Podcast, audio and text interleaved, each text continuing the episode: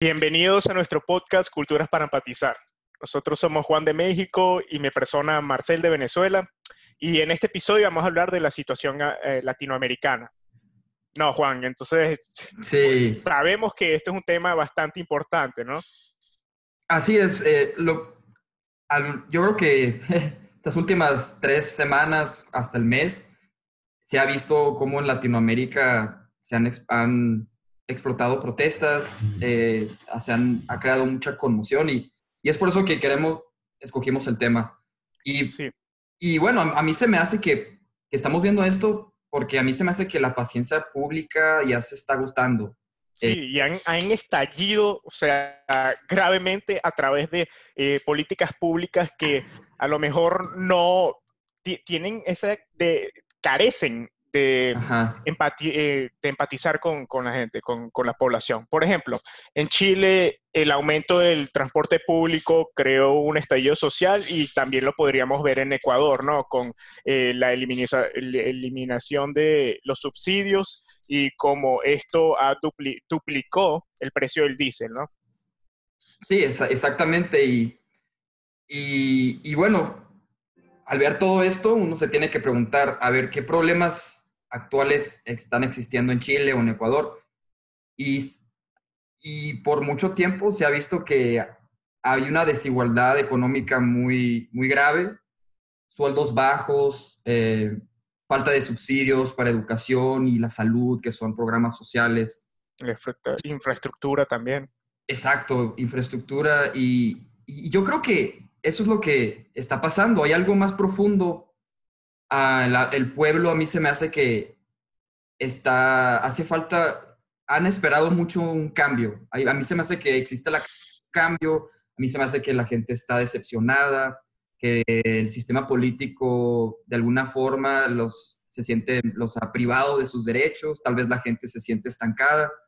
Y, y bueno, tú sabes, Marcel, que Em, económicamente en Latinoamérica hubo, hubo, hubo un crecimiento, sobre todo al principio de esta década, pero ya para el finales de esta década se ha visto cómo todo eso se ha desacelerado.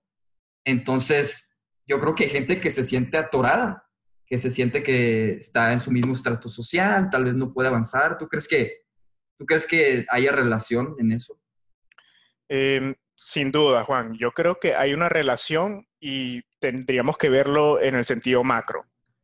Por ejemplo, yo creo que muchos países en Latinoamérica dependen del precio del commodity. Ya vemos Venezuela con el petróleo, podemos ver a Chile con el cobre, también Brasil con el cobre. Ahora, lo que podemos ver es que eh, últimamente, en los últimos años, eh, el precio de estos commodities han disminuido. Mm, Entonces, al disminuir, estos países carecen de estos recursos, ¿no? Del dinero que, y la bonanza económica que estos recursos proveen.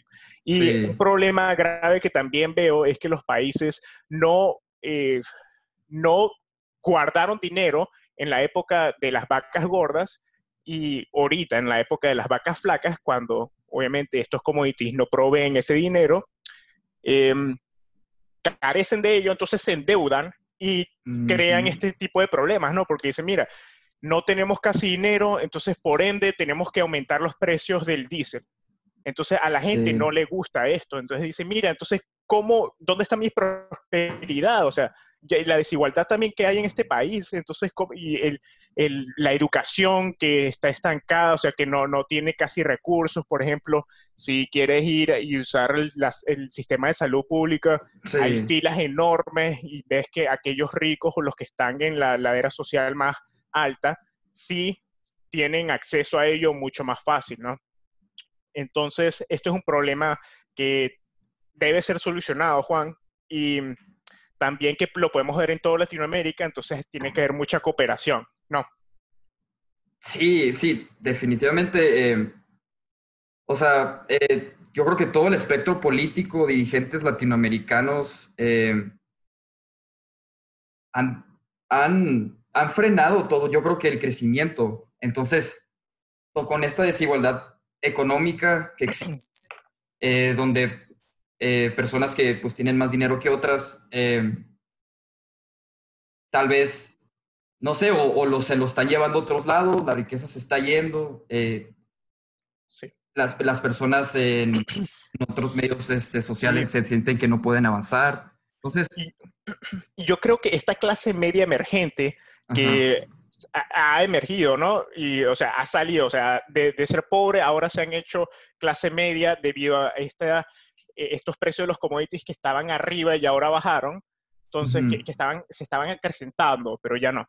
Entonces, esta gente tiene acceso, o sea, está hiperconectada debido a las redes sociales, entonces pueden notar que aquellos ricos o eh, como ya he mencionado, sí, los, que están en la ladera social más alta, eh, eh, se benefician, por ejemplo, pueden llegar a Miami, entonces empiezan a, comprar carros o están viviendo esta vida así, tú sabes, que, gastando dinero y comprando cosas materiales lujosas. Entonces la gente que está todavía en Latinoamérica dicen, mira, estos, o sea, aquellos latinoamericanos que también están, que tienen tanta calidad de vida, tanto dinero, o sea, balanzada al cielo, están, les está yendo también, pero nosotros no. Por ejemplo, un chileno que gana 400 dólares, entonces de repente aquellos que están en el sector privado, que gracias a las conexiones entraron a eso, tienen, ganan 4 mil dólares, o sea, para ellos no es justo, ¿no?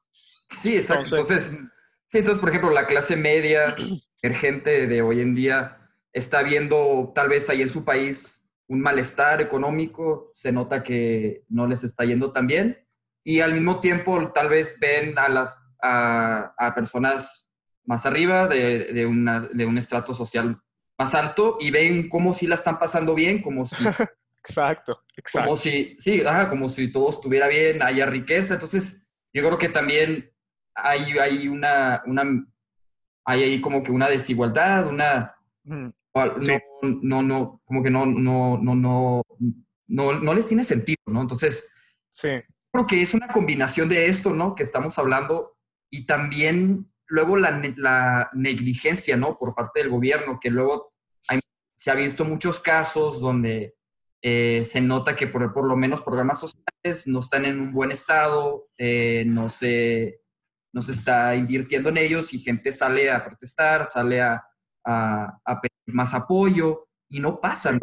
Sí, y a pesar de que puede ser que el el país, eh, bueno, el gobierno en sí llegue y diga, mira, sabes que vamos a aumentar los salarios un poco. Yo creo que ese tipo de soluciones no, en el largo plazo, no son sostenibles. Por ejemplo, yo creo que algo que podría ser una solución a este tipo de problemas es que haya una cooperación, ¿no, Juan? Entre el gobierno, la sociedad civil y los negocios. Por ejemplo, mira, ¿cómo hacemos para aumentar la inversión? Y debido a eso podríamos también mantener un crecimiento económico más este, sostenible, más saludable, ¿no? Entonces, para que la gente se beneficie eventualmente y que sea un país mucho más próspero, ¿no? Así es, o sea, con líderes, con eh, personas, sociedades más prósperas que, que de hecho no se lleven la riqueza afuera, sino la inviertan otra vez en el, en el país, ¿no? También. entonces, Sí, y, que la gente coopere, ¿no? O sea, que digamos, mira, vamos a hablar con los negocios, vamos a hablar con el gobierno, no que llega, o sea, el problema, yo diría que está en eh, que la gente puede salir a protestar pacíficamente, eso está alineado eh, con las constituciones, ¿no? O sea, con la democracia. Pero al mismo tiempo, eh, a veces esto se forma, se forma como una violencia que puede ser, que puede crear muchas tragedias, ¿no? Muchas muertes. Entonces, por ello, yo creo que debe haber, o sea, debe haber acceso a un consenso, que la gente pueda llegar y que pueda haber un diálogo, ¿no? Un diálogo que, que no sea eh, una violencia, una, una locura, pues. O sea, eh, al haber un diálogo y un consenso, entonces podemos decidir, mira, este, cuáles son las soluciones, podemos explorar, explorarlas, ¿no? Sí, es totalmente de acuerdo. y como hemos dicho aquí en otros episodios acerca del individuo, uno, uno quiere un cambio, uno tiene que ser primero ese cambio. Entonces, a mí no se me hace que la solución sea más violencia, sea más, sea más caos, salir a las calles y que está bien eso y como tú dices, es parte de, esta democracia, de que vivimos, que tenemos que escuchar a todos y qué es lo que, cuál es ese sentimiento colectivo para tomar decisiones, ¿no? Em, hay que ser un ejemplo de eso y, y, es, sí, esas empresas, escuelas, civiles, todos cooperar, dejar nuestras diferencias atrás, porque sí es cierto, o sea, no, no tenemos por qué quedarnos ya callados y esperar a que ocurra un cambio, porque ya vemos que hay mucha negligencia. Sí. Sí. Y el riesgo de este tipo de problemas, de estos caos, es que la gente llegue y se inclina más hacia líderes radicales. Ya podemos ver en México a Obrador, podemos eh, ver en Brasil a Bolsonaro, ¿no? Ese es el peligro. Es el riesgo. Y, por eso es que nosotros tenemos que, la gente tiene que también este, internalizar que sí, esto es un problema eh, bastante difícil, severo, pero que puede haber una solución que sea un poco, o sea, que, que, no sea tan radical porque esos líderes no conllevan a algo beneficioso eventualmente y a solucionar el problema. Así es, o sea, simplemente que se lleve a cabo, que estos o sea, estos movimientos o protestas se lleven a cabo usando la razón, ¿me entiendes? Eh, exacto, sí. Porque, digo, los verdaderos ideales de la libertad son que no hay que, sí, hay que, hay que ir a, hay que ir a derrotar las injusticias y todo eso, pero de una manera civilizada. exacto, exacto. Sí, e, eso era lo que quería decir, pues, pero en pocas palabras tú ya eh, lo, pudiste simplificar.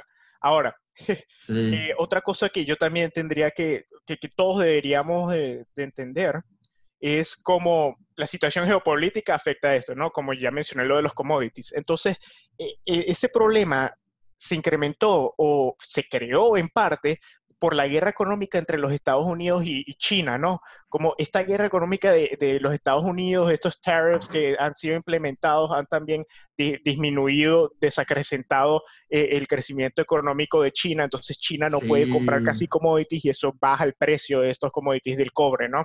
Entonces, yo creo que tiene que haber, no, no, a lo mejor un intermediario, pero también tiene que haber una negociación entre China y los Estados Unidos porque tienen que saber cómo estos líderes mundiales están afectando a, países como en Chile, ¿no? Y que crean este tipo de conmoción social. Y, en parte, pues son un factor. Y tiene sentido que, que, estos líderes se han sentido así porque creo que ya van, se, ya iban como 40 años y sobre todo toda esta década que estos que líderes han luchado realmente por realinear las economías este, con mercados globales, suavizando el ajuste de, programas sociales, con los más este, desfavorecidos, con, sí, con los ricos, que sí, o sea, que, que, sí se ha visto esta coalición desde derecha, de centro derecha, centro izquierda, a grandes rasgos, pero, eh, pero sí, la, lo que pasa es que la, la, situación global ahorita y sobre todo con China y, Estados Unidos, pues no está ayudando, lamentablemente. Combínalo y combínalo con, con toda la desigualdad económica que se ha dado. Imagínate. Y luego, y, negligencia, como habíamos hablado del gobierno. Del gobierno, Y los escándalos de corrupción, de Sí, sí. También. Entonces, entonces, la gente llega y pierde, pierde así como que su ilusión en la democracia.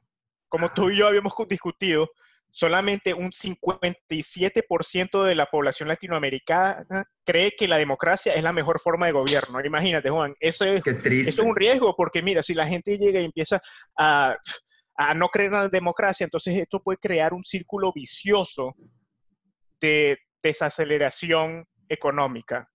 Y esto puede crear, o sea, un problema. Eso es lo que hubo también en, en, las, ¿cómo se llama? En las dictaduras militares en Latinoamérica. Entonces, así es, así es. Que estamos tomando. Sí, exactamente. Qué, qué triste es ver que se está perdiendo esa ilusión, como dices, esa esperanza por, por, por, por pues, la democracia y que ya las personas no están creyendo en eso y que... Em, y pues no se ha visto estas protestas desde hace como 40 años, ¿no? Donde sí, sí.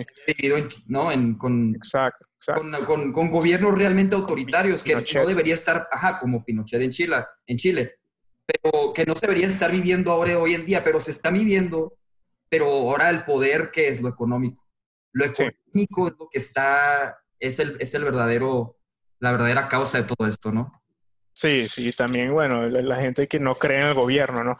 Pero, este, en sí, lo que me he informado últimamente, que creo que salió una noticia ayer o, hoy, es que aparentemente va a haber, eh, no, no consenso, va, a haber un encuentro entre eh, el gobierno de Trump y también del Xi Jinping, eh, China, China y Estados Unidos se van a encontrar en Santiago, en Chile, para mm. eventualmente, espero yo, este, remediar ese problema entre ellos, o sea, o intentar beneficiar a Chile de alguna manera a través de ese encuentro entre ellos, ¿no? Entonces vamos a ver qué tratado va a haber entre Chile y los Estados Unidos que podría, tú sabes, este, mitigar un poco este problema que hay en Chile.